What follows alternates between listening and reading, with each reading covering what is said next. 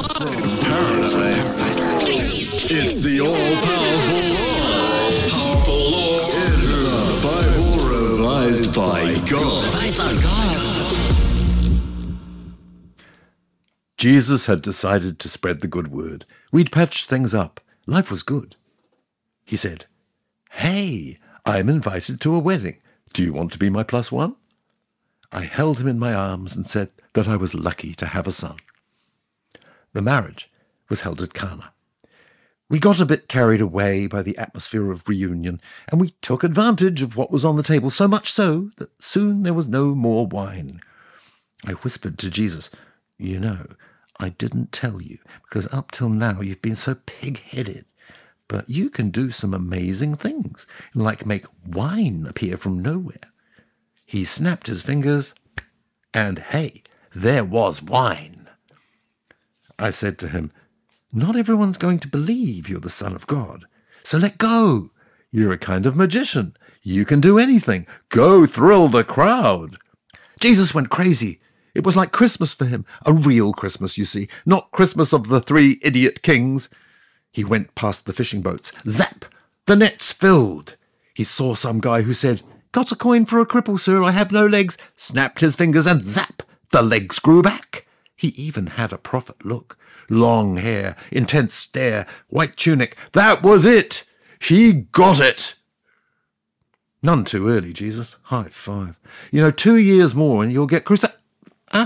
We'd have been 2 years later. Right.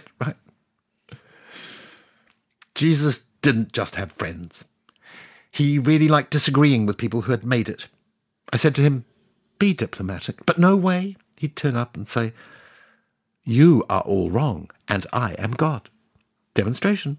And he'd dance the polka on water or bring back the dead.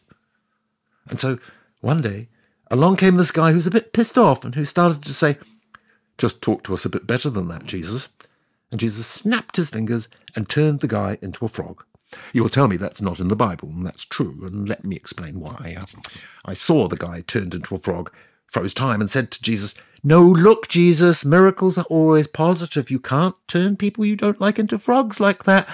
And Jesus said to me, "Look, the guy attacks me, and you want me to do nothing?" So I said, "Man, you're the Son of God. You can't seriously fight him. You measure a man's greatness by that of his enemies. I mean, if you really have to, walk on the feet of the Roman emperor. But some random guy like that, just let it go." Jesus said to me, "But Dad, what if he hits me?" And I said, "Just drop it." We wound back time. Jesus refrained from transforming the guy into a frog, and the guy hit him. Everyone held their breath, and Jesus super calmly said, "When you are struck, turn the other cheek." And he did it. Jesus' mind power. I know a lot of parents say, "My son is fantastic," and blah, blah, blah. But I have to tell you something. My son is quite fantastic. The frog business, which is what it was called from then between Jesus and me, but which no one knows about, changed my son a lot.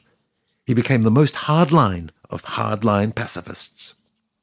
He started to defend women condemned to death by stoning with the famous phrase, "Let he who is without sin cast the first stone," which was a bit irritating.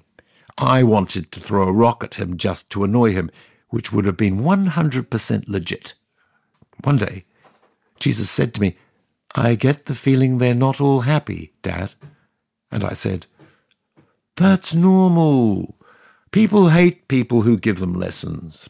It annoys them, and the only way for them to calm down is to hit something. If possible, another human. You don't just annoy them, but you stop them from hitting each other. They'll end up really hating you." He said, "You're so right. The other day I gave some lessons to the doctors in the temple. They gave me this furious look, and you'd have said they wanted to crucify me." We both burst into laughter. Well, me, it was a bit forced because I knew the ending.